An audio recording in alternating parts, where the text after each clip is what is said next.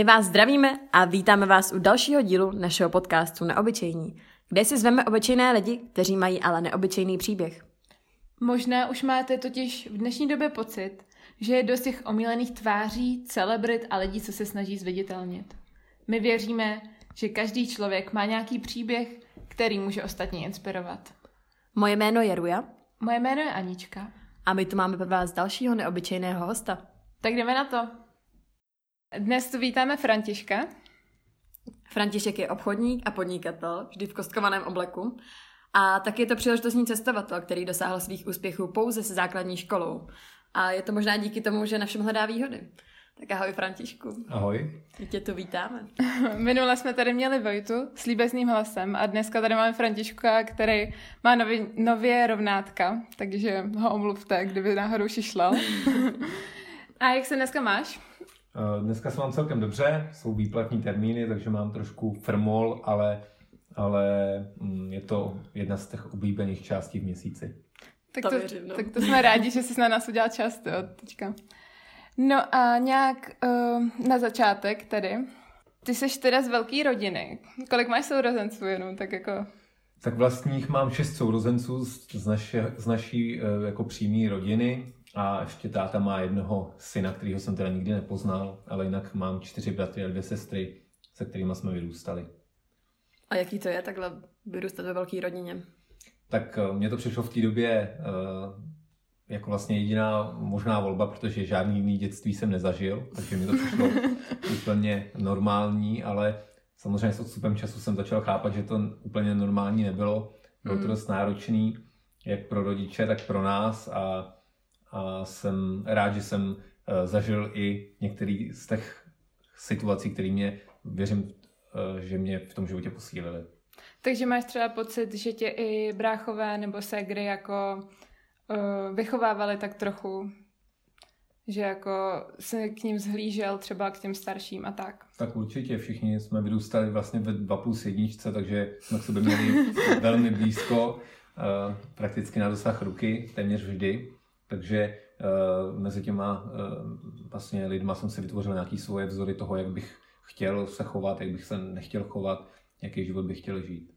Mhm. No Františku, a řekni nám teda, my jsme zmínili, že ty máš jenom základní školu, tak jak to, že nemáš střední školu? Jak je to možné? Jak tomu jako došlo? Tak uh, došlo k tomu uh, tím stylem, no, když, jak už jste zmiňovali tu rodinu, tak uh, vlastně, když jsem byl na střední škole, tak rodičům bylo tak nějak jedno, kdo co dělá. Uh, já jsem do deváté třídy nevěděl, jaký je rozdíl mezi učňákem a střední školou. Když se mě pak ptali, jestli chci jít uh, na učňák nebo jestli chci jít na nějaký maturitní obor, tak jsem vůbec nevěděl, jako, co to má být. Prostě jsem myslel, že se jde někam potom a uh, vůbec jsem nebyl obeznámený s tím, co mě v životě čeká. Takže jsem na, na střední školu nastoupil, ale po pár měsících uh, mě vyhodili, protože jsem úplně nebyl vzorný uh, žák nebo student teda. Co jsi třeba prováděl? Jestli se nám můžeš zmínit?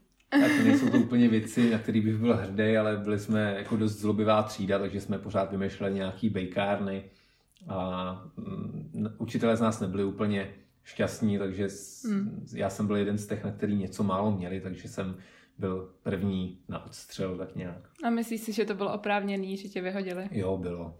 Rozhodně, rozhodně nejsem jako takový, že bych někde fňukal a říkal, že jsou na mě ty lidi zlí, prostě oprávněný to bylo, já bych se vyhodil už dřív. Takže, no. Já jsem se chtěla zeptat, jak na to koukali vaši, když jsi přišel domů jako s tím, že tě vyhodili ze střední. No, mamka se mě zeptala, jestli budu chtít jít na nějakou jinou školu. Eh, Já jsem říkal, že asi jo, ale nějak pak už to nikdo moc neřešil, takže jsem hrál doma počítačové hry a vlastně rok a půl jsem na žádnou školu nešel a pak už taky ne. Ty jo. No a co jsi během toho roku a půl dělal teda? No, hrál jsem akorát hry Eh, na počítači, nějaké onlineovky a eh, chodil jsem různě na brigády, pracoval jsem i pro bráchu, kterýho jsem bydlel už v té době potom a mm, tak nějak eh, jsem, jsem se prostě dokázal nějak uživit a abych měl klid na to hrát. Takže ti bylo nějakých jako 16 a už si takhle prostě nezažíval normální věci, co zažívají prostě lidi v 16, ale vlastně doma hrál hry. tak nějak, no. Já jsem teda už od 14 nebydlel, nebydlel s rodičema, protože uh, jsme se malinko pohádali, mamka, uh, s mamkou jsme měli takovou šarvátku, takže mě vyhodila z bytu a od té doby jsem bydlel u bratra. Střídavě ještě pak u kamarádů různě, mm. a, ale především u bratra. Tam byl takový můj basecamp. No a co tě z tohohle dostalo jako nějaký impuls, že bys třeba někam vyrazil nebo tak? Tak já jsem, uh, já jsem dřív chodil do kostela hodně a měl jsem tam známýho pana faráře a chodili se mnou ministrantovat dva takový bráchové, mm-hmm. fajn kluci. A já jsem se dozvěděl, že jsou v Anglii, takže mně přišlo jako fajn, že oni, kluci, najednou z ničeho nic se zbalili, jeli dělat truhláře do Anglie a prej se měli hodně dobře. Takže jsem poprosil pana faráře, jestli by mě s nima propojil, on to udělal a vlastně mi pomohl se do té Anglie tak nějak jako nasměrovat a dostat. Takže jsem uh, pak v 17 uh, eh, se rozhodl, že bych za nima chtěl jet. A jak, jak se tam dojel? Jel jsem stopem, protože když jsem byl u těch kamarád, vlastně ty kamarádi přijeli do Čech a já jsem se s nima bavil a oni mi říkali, jo, hele, to je v pohodě, tam kousek je letiště, letenka stojí asi jenom 2,5 tisíce, no já jsem v té době měl asi 2100, takže jsem, takže jsem zjistil, že eh, to zase tak bezproblémový nebude, proto jsem zvolil variantu eh, jet stopem. Natisknul jsem si ta, eh, vlastně papíry s, s nápisama United Kingdom a všechny velké města po cestě. V té době nebylo úplně běžný mít v telefonu internet, ani já jsem ho neměl, takže jsem prostě se řídil podle toho, že jsem měl vytištěnou mapu a další různé dílčí mapky a jel jsem jenom na základě měst, které mě měly čekat. To znamená od Rozvadova na Norimberg a tak dále, až přes další hraniční přechody. A jako za tu cestu se nebál, nebo neměl jsi nějaký obavy, že tam třeba dorazíš a nic tam na tebe nebude čekat, nebo... Tak já jsem měl slíbený, že vlastně, když se dostanu na to místo, že mě do začátku poskytnou určitý support, takže uh, jsem neměl úplně strach, že by ty kluci se na mě vykašlali, protože to byli fakt jako hm, fajn, fajn kluci. A neměl jsem ani strach, že bych se tam nedostal. Já jsem stopem cestoval pravidelně ze školy a, a měl jsem se asi, asi 1800 stopů, takže pro mě jako to bylo jenom to, že stopuju trošku v jiné krajině. Takže to byla běžná záležitost vlastně pro Jasně, tebe. pro mě jako stopování bylo prakticky denodenní záležitost, protože každý den ze školy jsem, od, od základky jsem někdy od šestý třídy jsem prostě stopoval. Takže, takže pro mě nebylo úplně náročný se přeorientovat, akorát místo, abych jezdil tam a zpátky, eh, tak abych prostě jezdil eh, jenom jedním směrem a to směrem Anglie. A vašim to nevadilo, že jsi jen tak najednou rozhodnul odjet do Anglie? Tak v té době jsem se s mamkou e, nebavil, bavil jsem se jenom s taťkou a já jsem prostě, prostě zbalil své věci do baťohu. E, baťoh se nedal zapnout, takže jsem si musel sundat pásek a obpásel jsem si baťoh páskem. A tak nějak jsem prostě při tom balení přišel táta, protože jsem, protože prostě jsme se potkali a on se mě ptal, je, Fando, kam jdeš? A já, odjíždím do Anglie, tak už se nikdy nevrátím. A on, jo, jo, no a chceš někam jako přiblížit, chceš někam hodit? A já, ne, to je dobrý, já, já to dojedu. Takže jsem prostě se postavil v Bíšti u kostela vedle zastávky na stopa s cedulkou, s cedulkou United Kingdom a, a jel jsem. Dobře. To je z nějakého filmu, fakt. A když jsi tam přijel, tak vlastně co tě tam čekalo? No, uh, po příjezdu mě čekalo hodně milý překvapení. Uh, moje vlastně první setkání s Polákama, který byly hodně fajn. Já vlastně při tom, při tom uh, stopu mě zastavili Poláci, viděli, že nemám skoro žádné jídlo a pití, mm-hmm. tak mi tam hnedka dávali prostě jídlo, pití a furt říkali, že jsme bratři, bratři, bratři. Jasně. Uh, a vlastně Eh, pak jsem se dostal na místo a ty kamarádi mi řekli, že oni sami mají práci, takže oni mě můžou podpořit v tom, abych tam mohl bydlet chvíli, hmm. než si najdu práci a bydlení. A bohužel vzhledem k tomu, že moje angličtina eh, nebyla úplně na dobrý úrovni, asi jako u paní Schillerové, tak eh, jsem prostě obcházel každý den, každý den agentury ale nedokázal jsem úplně hnedka si najít práci. To se povedlo asi po 14 dnech, jenže ty dva kamarádi bydleli na sharehouse s několika dalšíma Čechama Mhm. a oni prostě řekli, že tam dalšího člověka nechtějí. Takže jsem se musel eh, někam přestěhovat. No a kam, jak jsi to vyřešil teda? No problém byl, že jsem v té době neměl peníze na to, protože jsem ještě Jenom ani 2000 nepracoval. to směl, že jo? Eh, To, to už bylo utracený téměř, zbývalo pár liber Ty a tak jsem prostě si řekl, že když mi zbývá asi 20 liber, takže si za 10 liber koupím stan a půjdu bydlet, půjdu bydlet prostě někam dostanu, někam, kde moc lidí nechodí. Ty, koho by tohle nenapadlo, jako. Takže jsem si prostě otevřel mapy a našel jsem si nějaký park, který není úplně na hlavním tahu a tam jsem si prostě vzal ten stán, hodil jsem ho tam v parku prostě do křoví a bydlel jsem tam. Takže v 17 letech jsi bydlel v Anglii ve stanu, který si koupil za 10 liber v parku, jo? Je to tak. Dobře. A jako nebál se, že tě tam třeba vyhodí, nebo... Tak já jsem se ptal eh, místních policajtů, jaký tam vlastně jsou nějaký normy nebo jaký tam jsou mm, omezení a oni mi řekli, že pokud nebudu nikde rozdělávat oheň nějaký nebo něco, tak je to vlastně úplně v pohodě. Jo, takže To jsem jo. tam prostě bydlel, eh, dokonce jsem si pořídil postupem času i alarm a zámek na ten Alarm. svůj stan, kdyby tě ho někdo ukradnul. tak aby pípal, protože já jsem měl v práci možnost eh, vlastně mít detektor pohybu, tak jsem si ho tam prostě přilepil. Takže jsem si říkal, že mám, zam, eh, že mám stan zamčený a ještě s alarmem, takže jsem se úplně nebál, že by se mělo něco stát. Takže doporučuješ takhle vyjet do Anglie pod stan. No, ono dost pršelo, takže nemůžu úplně říct, že bych to doporučoval, ale když jiná varianta není, tak určitě stan je jedna z možností. No počkej, když jsi měl jenom stan, tak kam se schodil sprchovat nebo jako na toaletu? práci, no, tak prostě pracoval jsem a, a když, když jsem jako si chtěl dopřát třeba pořádnou vanu, tak jsem eh, jel za těma mýma kamarádama. To nebyl problém je navštívit, jo, ale oni bydleli celkem kousek. A, takže, takže takhle. A co jsi tam teda dělal? Jak jsi tam pracoval? Tak ze začátku jsem dělal na cleaningu, uklízel jsem vysokoškolský koleje, takže jsme vlastně jezdili v tom okolí, eh, já jsem bydlel v městě Derby, jezdili jsme jak v Derby, tak v Nottinghamu, mm-hmm. jsme jezdili do Sheffieldu a vlastně uklízeli jsme vysokoškolský koleje. Teď zrovna když jsem přijel, tak byla sezóna, takže vlastně se studenti odebrali pryč a my jsme uklízeli. A, a to byla vlastně moje první práce, která byla úplně super. A vlastně i to bylo jedno z míst, kde jsem viděl pracovní morálku lidí. Do té doby jsem nikde vlastně zaměstnaný nebyl a najednou jsem viděl, jak ty lidi vlastně se ve velkým snaží hlavně dělat co nejméně práce a dostat jako stejný peníze. Jo? Zašít se, hodně si povídat, furt chodit na cigaretu někam, furt někde spíš jako nepracovat, ale dostávat za to zaplaceno. Jo? Eh, Klasicky Poláci se nahrnuli prostě tři, čtyři lidi do jednoho mm, pokoje a tam začali si povídat a dokud nepřišel supervisor, tak tam prostě byli. A Mohlo to být 10 minut, 20 minut, půl hodiny a to se prostě stávalo. Já jsem v tu dobu prostě chtěl odvíct co nejlepší výkon, takže jsem sám bojoval se sebou, hecoval jsem se, za jak dlouho jsem schopný uklidit ten jeden pokoj a vyleštit okna a umýt koupelnu. A oni na druhou stranu tam prostě se předháněli v tom, kdo vydrží díl, než je najde supervisor, jak nic nedělají.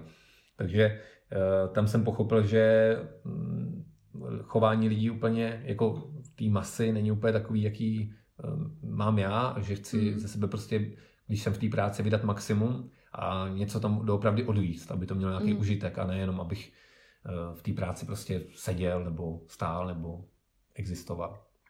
No a kromě práce a bydlení ve stanu v parku, tak co jsi tam ještě dělal? No, uh, my jsme tam vlastně si koupili, on pak přijel ještě kamarád, já jsem uh, bydlel u mě, já jsem pak koupil, já jsem pak koupil stan 3 plus 1 takovej, vysoký, hodně přes Ty, 2 to je luxusní, jako už. Jo, my jsme, to, jsme si dělali srandu, že fakt máme 3 plus 1, že můžeme ještě jeden, jeden stan pronajímat. To byly tři, tři stany v jednom, vlastně takový obrovský eh, stan.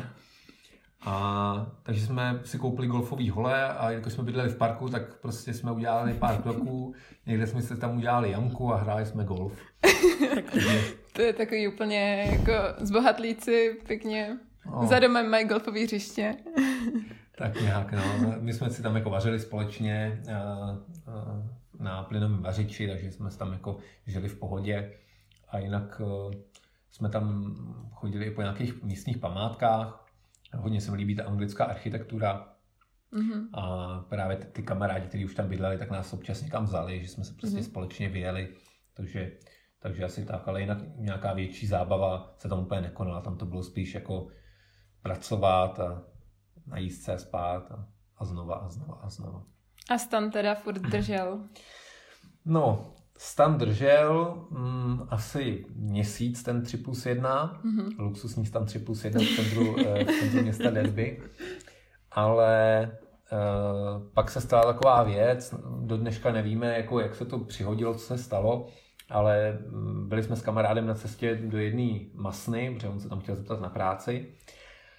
A když jsme se vrátili zpátky, tak jsme najednou viděli dým v tom parku. A báli jsme se, co se děje, přiběhli jsme a stan schořel. Máš 3 plus 1 stan? Nebo 3 to... plus 1 stan. Jo. 3 plus 1 stan, ve kterém jsme měli prakticky všechny věci. On, ten kamarád byl američan, nebo je američan stále. On za mnou přijel, měl spoustu svých osobních věcí. Já jsem tam měl taky samozřejmě spoustu svých osobních věcí. A kromě toho, co jsem měl v baťušku, všechno skořelo.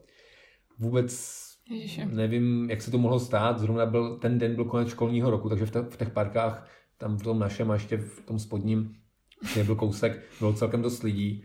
A nechápu, ale jako mm, koho by mohlo napadnout, nebo jak se k tomu jako mohl kdo dostat, že to prostě zapálilo, že to hlavně celý skořelo, tomu, podle mě to musel někdo jako polejit benzínem, protože ten stan sám o sobě, eh, nevěřím tomu, že by takhle jako dokázal schořet a ten kamarád měl kožený věci, že by to dokázalo všechno prohořet.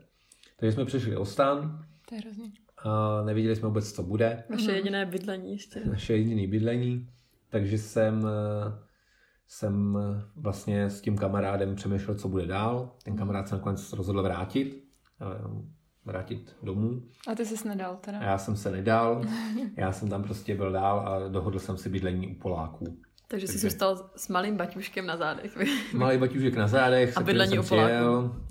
A vlastně jediná možnost byla, že jsem přišel do práce úplně jako s takový zvadlej druhý den a říkám, říkám prostě, že co se mi stalo a já už jsem se trošku jako naučil něco málo polsky, takže jsem eh, se bavil s těma Polákama. Mm. Najednou za mnou přišla eh, jedna z těch starších Polek a říkala, že má možnost, že zná člověka, který pronajímá sice Polákům, ale že možná by se mnou nebyl problém. Tak to nakonec problém nebyl, takže jsem se tam nastěhoval. Ty jo, a jaký jsou zkušenosti takhle bydlet s Polákama a s takovou komunitou? No, eh, já jsem do té doby s nikým jiným než s rodinou eh, prakticky nebydlel, chvíli v Hradci, ale, ale to bylo spíš takový jako kratší období. A proto jsem úplně nebyl zvyklý na to, že si třeba udělám nákup, naplním ledničku, přijdu druhý den a půlka věcí chybí. Jo. Takže já jsem se postupem času dozvěděl, že to není výsada jenom Poláků, že i mnoho Čechů se takhle chová ve nějakém spolubydlení, Hmm. ale tam to bylo jako extrém. Jo. Já jsem eh, na to zvyklý nebyl, navíc já jsem měl pokoj sdílený, eh, ještě s jiným Polákem, který hrozně chlastal. Eh, Jeden večer to vyvrcholilo v to, že už se ani nemohl hejbat, byl na umření úplně, jenom chlastal energiťáky a tvrdý. A pak řekl, že mě dneska zabije. No tak nes, neusínal se mi úplně dobře. No, tak komu by se usínalo dobře po A takovéhle zprávy. No, a asi po týdnu nebo 14 dnech ho přestěhovali, vystěhovali, takže jsem tam pak zase bydlel sám. Mm. Ale jinak, jako kluci to byli hodní, furt teda chlastali, byli dost hluční, ale to celkově ti Poláci v té Anglii ho, jako hodně jsou. Mm, no, hodně často dělají takový jako rozruch a nechovají se třeba úplně dobře, nemají takovou úctu, kterou si myslím, že by ta Anglie si zasloužila, Mhm. ale já jsem celkem skromný člověk, takže mm, jsem prostě byl rád, že mám střechu nad hlavou a že si můžu uvařit na normálním sporáku a ne na plynovým, Ty jo. někde v parku. No a ještě teda, co jsi tam jako dělal ještě za další práce? Vlastně říkal jsi, že na začátku si uklízel a potom si možná ještě dělal něco jiného, ne? Jo, jo, pak jsem dělal vlastně uh, ve fabrice na puding, Na puding. tradiční anglický puding, nejsou to takový pudingy, jako si představujeme my, taková ta želatina eh, vanilková politá malinovou čokolá, uh, malinovou, malinovým syrupem. A, takže, eh, nebo nějaký prostě pudingy od doktora Edkra, tam to je úplně něco jiného. Je to spíš něco jako náš perník s kandovaným ovocem a s nějakým syrupem, který je jako dost takový tuhej. Takže když se to dá vlastně do mikrovlnky nebo do trouby, tak eh, se to celý rozteče na, na ten puding takový, nebo no, Je to spíš takový perník, jako, jako, ho známe my tady. Takže doporučuješ. No je to hodně sytý. Kolikrát jsem třeba jeden ten puding nedokázal ani sníst, což jako na to, že eh, nebyl úplně velký, tak jsem jako si myslel, že jsem měl dva, tři a najednou jsem si něco a byl jsem si tady. Takže na, na zasycení je to rozhodně super. Chuťově si myslím, že na naše české poměry by to potřebovalo pár oprav. Jasně. A No. co jsi teda dělal u pudinku? Tak eh, dělal jsem buď eh, v balení vlastně těch hotových pudingů do krabiček, takže vlastně eh, na tom páse bylo třeba eh, 10 lidí v řadě a já jsem měl třeba za úkol vzít, vzít třeba každý čtv- čtvrtý produkt té barvy, třeba červený a dávat ho do krabičky. Jenže na tom páse že jo, jelo víc těch barev a já jsem teďka bral každý čtvrtý a, a nebavilo mě to, protože ty, ty pudingy jezdily hrozně pomalu, nebo ty, těch červených třeba nebylo tolik, který jsem sbíral já, takže jsem nebral každý čtvrtý, ale třeba každý druhý. Mm. No a e, odezva na to byla docela zajímavá. Dostával jsem jako vynadáno za to, že pracuji moc rychle a že ostatní pracovat nemůžou. Takže A- zase jako když si uklízel hodně a teď se zase vyráběl. A abych vlastně jako uh, se uklidnil a že prostě to není jako správně, že to vlastně není v, v jejich normách, že to takhle prostě nemá být. Takže jsem byl zase trošku v šoku, že, že prostě mě vlastně redukoval moji práci zaměstnavatel a říkal mi v úvozovkách nepracuj tak rychle. Jo, a já jsem ale chtěl, protože když už v té práci jsem a mám tam, mám tam být, tak chci přece pro tu firmu vykonat co možná nejvíc hodnot a ne tam jako stát a říkat, koukat na hodinky a říkat, hele, další minuta, další minuta, mm. jo. Takže jsem prostě chtěl. Tak mě pak dali na rozinky. Eh, Rozinky byly velký pytle s rozinkama a tam prostě jednou za tři minuty jsme vstali s tím jedním angličanem a vysypali jsme ty rozinky eh, na takový mm, pás a oni pomalu postupně vlastně jeli do nějakých mixérů a tam se z nich dělal ten puding. Takže já eh, pak na těch pudingách jsem vlastně nemohl dávat víc rozinek, protože by přetejkali, takže mě tak mohli usměrnit malinko. No a jak dlouho jsi teda byl v Anglii? Byl jsem tam ze začátku půl roku a pak jsem se vrátil na nějaký kratší období do Čech a pak jsem měl zase zpátky do Anglie. Eh, To bylo zase zhruba na půl roku a bylo to docela smutný období, protože jsem sebou vzal dva kamarády, vypláchl jsem jim hlavy, že to je super život, že tam prostě se budou mít skvěle, mm-hmm. že vlastně to je obrovská šance na změnu života, na nový prostě Na bydlení ve obzory. stanu, který vám potom zapálí. No, ten, ten, tentokrát už jsme, jsem já měl peníze, oni měli taky peníze, nebo aspoň jeden z nich, za druhýho jsem to všechno platil já, Hmm. ale mi slíbil, že mi to vrátí, nevrátil. A tak jsme vyjeli. A vyjeli jsme autem, přijeli jsme do Anglie, ok- okradla nás pracovní agentura, která nám slibovala práci, takže jsme jim zaplatili v přepočtu asi 30 tisíc a oni zmizeli, takže jsme zase byli s holýma zadkama a jeli jsme za těma kamarádama, co nám tenkrát vlastně mě pomáhali vlastně. Ty Poláci? Ne, Češi. Jo, ty Byli Češi. A ty nám zase pomohli, nechali mě, abych u nich jako bydlel nějakou dobu, ale jeden kamarád to nezvládl, vrátil se zpátky a tomu druhému jsem za- začal pomáhat, protože vůbec neuměl anglicky, učil se německy, takže jsem ho, já učil anglicky každý den, 20 slovíček a jeli jo. jsme a já jsem ho furt procvičoval. Problém byl, že toho kamaráda, vlastně když jsme tam pak byli ve dvou zase v tom derby, tak on mě, uh, oni, oni ho nikdy nechtěli vzít, protože nedokázal samostatně pracovat a neuměl anglicky. Takže jsem tam přesvědčoval ty lidi ve fabrice, pak jsme dělali právě na kuřatech, Chicken Factory, takže jsme jako měli tu nejhorší práci prakticky, která pro uh, uchazeče práce jde jako sehnat. Ale já jsem byl rád, že můžeme něco dělat a musel jsem se za něj zaručit, že jako bude pracovat v pohodě a že na něj dohlídnu a ať nás prostě dávají na pás spolu.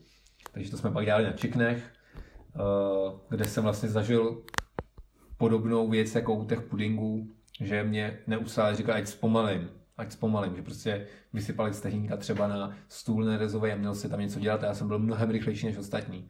Pak to, Takže ty kdekoliv pracuješ, tak jsi vlastně super pracovník. Jako. tak já jsem ch- No, no oni to Chtěl. nechtějí, ale. Jasně, já jsem chtěl prostě ze sebe vydat maximum, protože jsem cítil tu zodpovědnost. Ten zaměstnavatel mi musí platit, i když se daří, i když se nedaří. A uh, zažil jsem tam několik věcí, které mě fakt jako v životě poznamenaly. Eh, jedna byla právě to, že zase pracoval jsem rychle, neustále mě brzdili. Začali mi nadávat spolupracovníci, že pracují moc rychle, že to pak vypadá, že oni nepracují, nebo že na ně nezbývá práce a že jim pak nadává vedení, že oni tam jenom stojí úplně. Hmm. Takže to bylo jedno, jed, eh, vlastně jedna věc, která mě zasáhla. Druhá byla, že vlastně ten eh, podnik byly jenom pásy a ve chvíli, kdy třeba byla nějaká porucha a zastavili se pásy, tak všichni začali jásat. Všichni byli šťastní. Jo?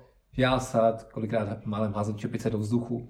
A jo? ty, a ty Tleskali ne. třeba, jo. Prostě představte si to, pracujete, firma vás platí a najednou prostě nemůže vyrábět a vaši eh, zaměstnanci jsou šťastní, že vlastně můžou dostávat peníze a nemusí u toho jebat rukama. Hmm. To mě prostě strašně poznamenalo, protože jsem si uvědomil, že, eh, že ty lidi prostě mají nějaký myšlení, nějaký tok myšlenek, který se úplně neslučuje s tím, jak, jak to cítím já. Mm-hmm. A že to asi není úplně to správné místo, kde bych eh, se měl jako realizovat. Jo, fakt normálně ty lidi tleskali, byli šťastní, a teď to třeba 10 minut nefungoval ten stroj a oni tleskali dál. Uh, juhu. Máme pauzu. Byli prostě tak naprosto šťastní, jo, přesně, jo, bylo to, bylo to prostě takhle a, a vlastně ten úplný bod zlomu nastal, když jsem, když jsem dělal na kuřecích prostě kouskách a rovnal jsem maso do krabičky a prostě mi blesklo hlavou, kde asi budu, když tuhle tu práci budu dělat tři roky třeba. Hmm. A pět let. A kde budu třeba za deset let. A věděl jsem, že budu mezi těma čtyřma stěnama, které jsou v té fabrice. A věděl jsem, že jediný, co mě může v pozitivním potkat, je, že mi trošičku přidají. Že dostanu, tenkrát jsem bral 5,52, jejich jako liber na hodinu. A že bych třeba bral jako přepočtu 8. Jo, a že by to jako bylo strašně super. Ale ono by to super nebylo, protože bych pořád byl obklopený lidma, kteří mají úplně jiný myšlení než já. A vlastně není to ten směr, kterým bych se chtěl ubírat. Chtěl jsem něco tvořit, chtěl jsem využít to, že jsem víc aktivní než ostatní a proměnit to ve svůj, ve svůj úspěch. A tam ta možnost nebyla. No nebylo se kam posunout. Je to tak. Oni tam měli nějaký jako kariérní růst, ale, ale prostě furt by to byla práce s pořádama, furt by to byla práce ve fabrice, furt by to byla práce s takovými lidmi. No a teď si skvěle navázal právě na to, že si potom tedy našel něco, v čem se takhle mohl jako rozvíjet a vlastně kde i to, že jsi makal víc než ostatní, jako byl si za to ohodnocen a někam se posouval. Tak Františku, jak začalo vlastně tvoje jako podnikání, nebo kdy jsi vlastně jako nějaký první známky toho, že by si podnikal a tak? Tak já jsem viděl tak nějak vzor uh, ve své rodině, Taťka podnikal, sice ne úplně tak příliš úspěšně, ale jak už jsem říkal ještě o té škole, eh, když se mě zeptali, co budu vlastně dělat, eh, a kdybych neměl náhodou maturitu, třeba co bych jako dělal, kdybych byl bez maturity. Já jsem ani nevěděl, co to maturita pořádně je. A eh, když se mě učitelka, učitelka na fyzice jednou zeptala, jestli vlastně jako vím, co budu dělat, kdybych nedodělal střední školu, tak já jsem mi řekl, že budu jezdit u bráchy třeba nákladákem, protože brácha má nákladáky. A vlastně na to nepotřebuju žádnou školu, že jo? Prostě sednu za nákladák a, a jezdím. A jestli mám čtyři vysoký nebo, nebo ne, tak uh, nemyslím si, že to na toho řidiče má úplně velký vliv.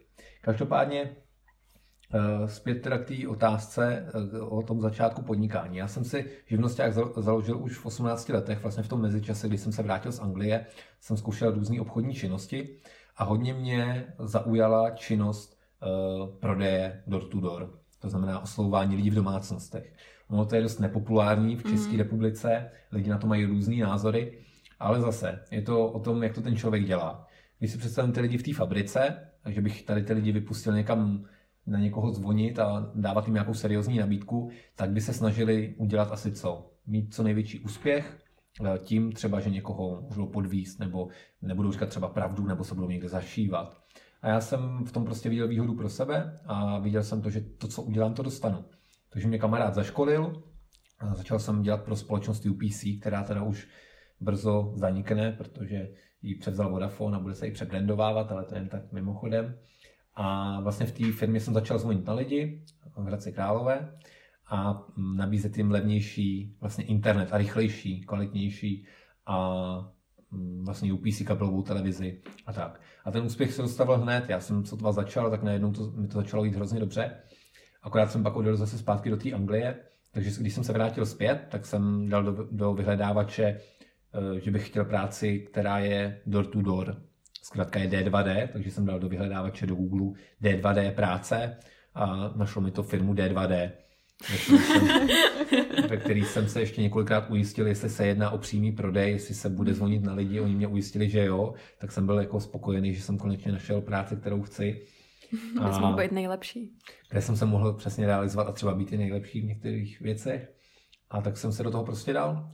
A v té firmě vlastně jsme prodávali jeden jediný produkt a byl to produkt elektřina a plyn od společnosti Bohemia Energy, kterou možná znáte z médií. A, takže tam jsem dostal možnost se realizovat. Hnedka jsem vlastně mm, dosahoval celkem dobrých výsledků. Postupem času jsem si založil vlastní obchodní tým, svoji kancelář v Králové, eh, po pár letech i v Praze. Eh, jednu chvíli jsem měl kanceláře i v Plzni, takže takhle probíhalo nějakým způsobem moje podnikání.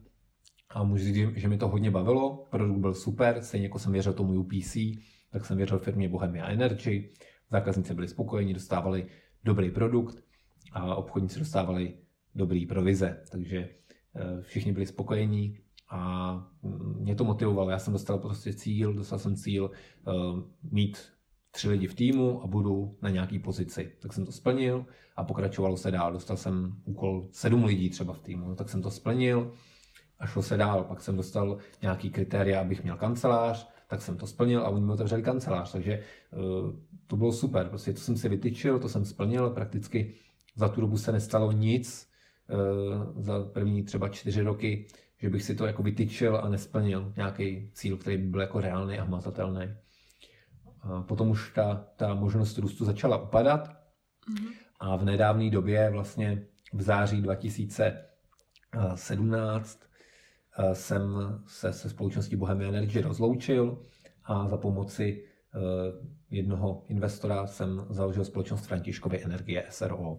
To znamená, že máme vlastní společnost momentálně, nakupujeme si a prodáváme elektřinu a plyn a dělám to tak, jak jak myslím, že je to nejlepší a rosteme. No a to by se teda pořád vlastně dařilo, že vlastně ten cíl vždycky, který jsi měl, si splnil. Tak co myslíš, že je vlastně cesta k úspěchu? Tak cesta úspěchu je asi pro každého trochu jiná.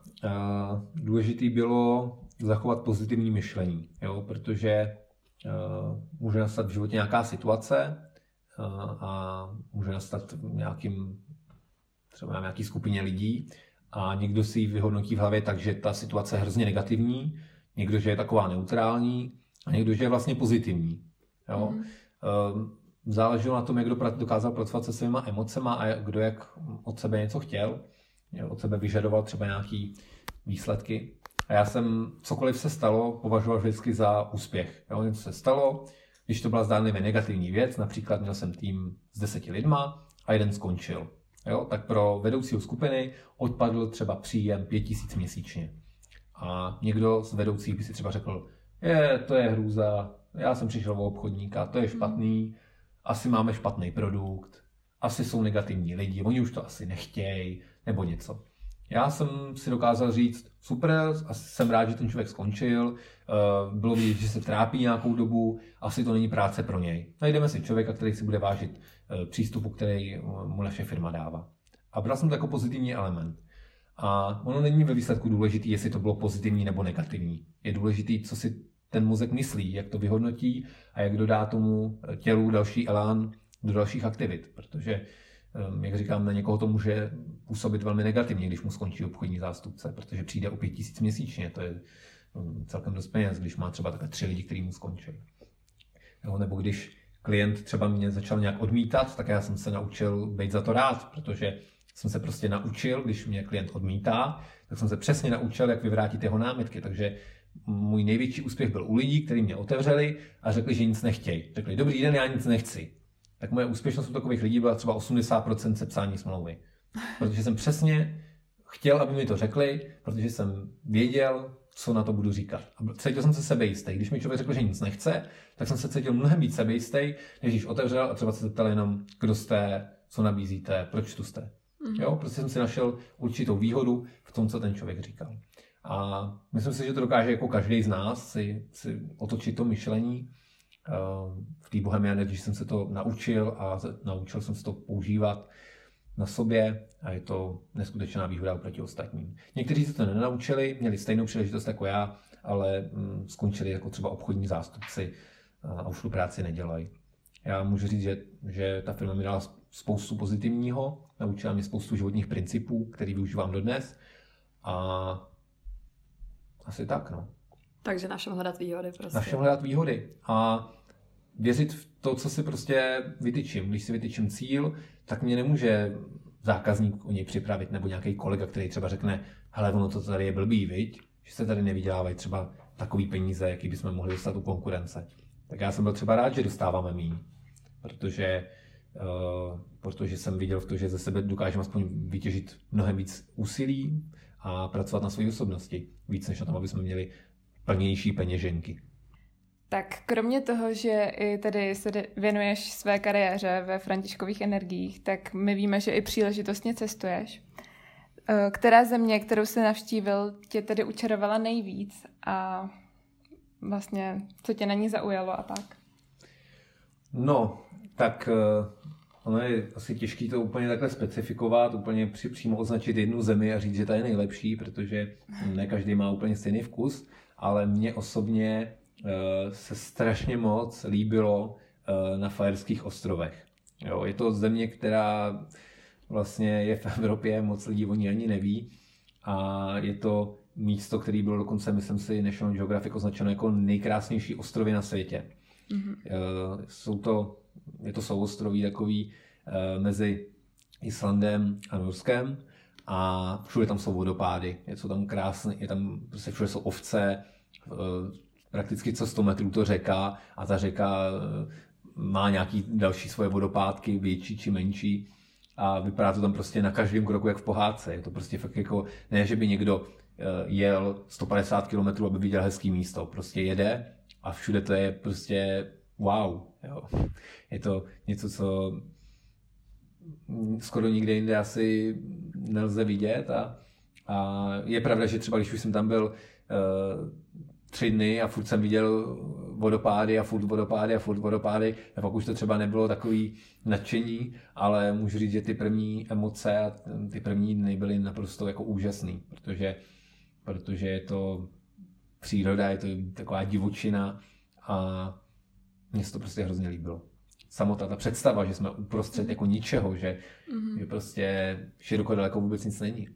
Jo, I to, že my jsme to bohužel nezvládli, ale MHD tam jsou vrtulníky, takže když chcete letět, tak normálně máte, jako když jdete tady třeba na, na centrálu, na autobus, tak tam máte prostě takovouhle stanici a tam je vrtulník a prostě tam v pravidelný čas přijít na vrtulník a letíte prostě vrtulníkem do města nakoupit. Jo.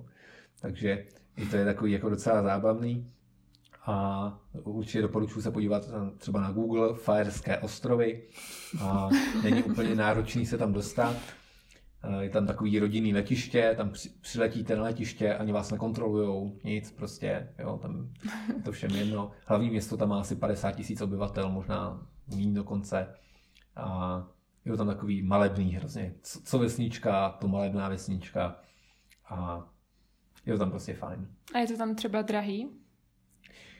Je to tam hodně drahý. Jo, vlastně uh, Fajerské ostrovy jsou jsou sice jako samostatný, ale nechávají si některé věci zpravovat mm. dánském, takže tam jsou dánské koruny a mm, i dánské ceny, možná ještě trošku víc než dánské ceny.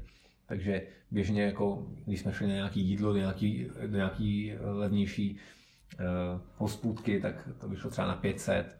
Jednou jsme byli na fakt jako krásném místě, a tam jenom polívka stála pětistovku, jo, přepočtu na naše, mm. takže představuješ, že, že si dám jako polívku za 500 a možná nějaký steak za, no, je to tam zkrátka drahý. Jasně. A chystáš se teď po skončení téhle doby někam odcestovat? Tak já jsem uh, cestoval uh, ze začátku tohohle toho roku, takže uh, mám tak nějak odcestováno, tak nějak vnitřně jsem si řekl, že jako dobrý, takže teďka spíš už tak nějaký víkendy někam do nějakého blízkého zahraničí, ale nemám úplně v plánu eh, dělat nějaký velký tripy. Eh, teď mám hlavní cíl práci a jakmile budou Františkové energie mít připojený dostatečný počet klientů, tak uh, si můžu dovolit třeba cestu kolem světa a můžu si to užít na několik měsíců. A bude to určitě hodně fajn a určitě ta, ta chvíle přijde, jako jiný z mých cílů, který jsem si vytyčil. Ale teďka mm, myslím si, že cestování jako jeden měsíc v roce, když to převedu na ten čas, tak jsou asi úplně v pohodě. Mm-hmm. Tak jo, tak já si myslím, že se teď není můžeme vrhnout na filozofické okénko. Tak moje filozofické okénko. Tak první otázka, Františku. Taková jako lehce těžká. Jak podle tebe vznikl svět? Svět? Jo. no, já jsem uh, křesťan, ale vzhledem k důkazům, který asi jsou, tak si myslím, že uh, vzniknul jako nějakým velkým třeskem a tak dále. Jo, takže věříš normálně na velký třesk.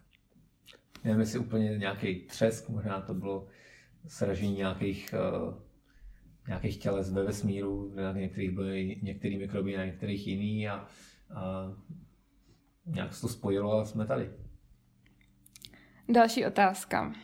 Taky taková dost nekonkrétní. Co je podle tebe problém dnešní společnosti? Dnešní společnosti? Mm-hmm. Uh, myslím si, že když budu mluvit o společnosti před dobem koronaviru, protože nevím, co je, jak se bude eh, svět chovat potom, ale myslím si, že eh, v dnešní společnosti je dost zejčkaná. Mm-hmm. Máš pocit, že ti v životě něco chybí? Mm, asi nic konkrétního. Žena ti nechybí? Mm, ne. Kdo na tebe měl v životě největší vliv? Hmm, největší vliv, asi by to, jako když to vezmu úplně globálně, kdybych to bral od výchovy, tak určitě to byly rodiče, ale když bych to měl brát jako profesně, nebo kdybych to měl brát nějakým způsobem jako vzor mimo rodinu, tak to byl můj manažer e, vlastně s jedný z prací, kterou jsem dělal. Jmenuje se Radim a do dneška jsme spolu ve spojení, pomáháme si a, a on dělá biznis velmi úspěšně a já jsem rád, že, že jsme přátelé. Tak to je fajn. Tak to byla rubrika Filozofické okénko a nyní se vrhneme na to nebo to. Takže Františku, pizza nebo kebab? Pizza. Jaro nebo podzim? Jaro. Radši by si vlastnil létající koberec anebo svého osobního robota? Létající koberec. Létající koberec, jo. Odle, odletěl bys někam na cesty. Rum nebo vodka? Ani jedno nepiju. Nepiješ? A jak to? Nechci pít. Chci mít nad sebou kontrolu.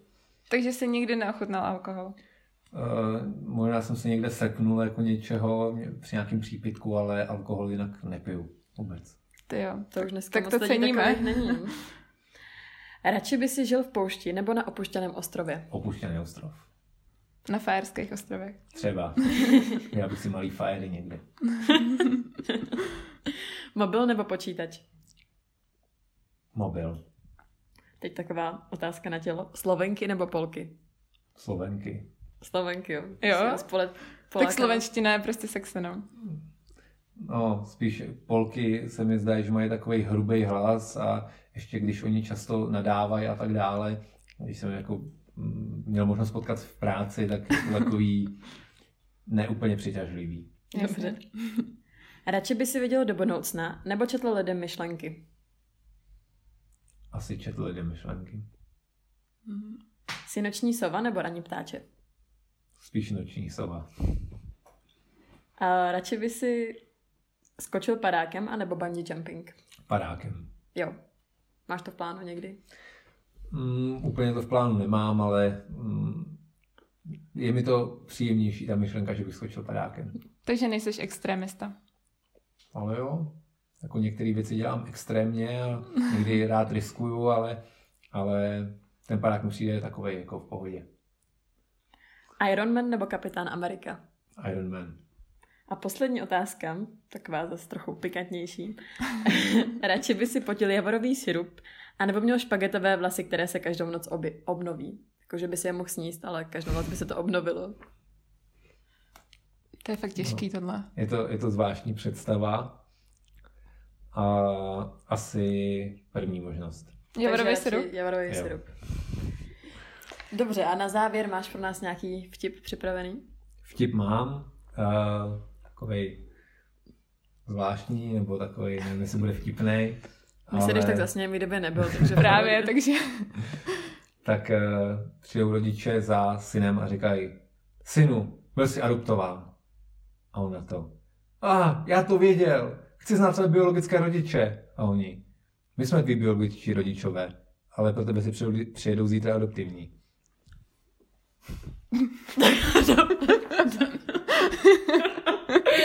tak to bylo trochu drsnější, než jsem čekala. Dobře. no, no, ještě nějaký vzkaz? Abychom to uzavřeli nějak hezčí, asi než tohle vtipy. Máš nějaký vzkaz třeba? Posluchačům našim. Ano. Vzkaz, no, dělejte na svých cílech, dělejte na, na svém životě, na své budoucnosti. Dělejte pro to maximum. Je to tak? Hledejte na všem výhody. Hledejte na všem výhody a vytyčte si cíle a běžte, běžte si po nich, protože nikdo jiný je za vás neudělá. Tak jo, my děkujeme, že jsi tady takhle hezky povídal. Že jsi nám sdělil svůj příběh o tom, jak ti zapálili stan v Anglii. tak a budeme se zase těšit za 14 dní ve středu. Tak se mějte krásně, užívejte dne.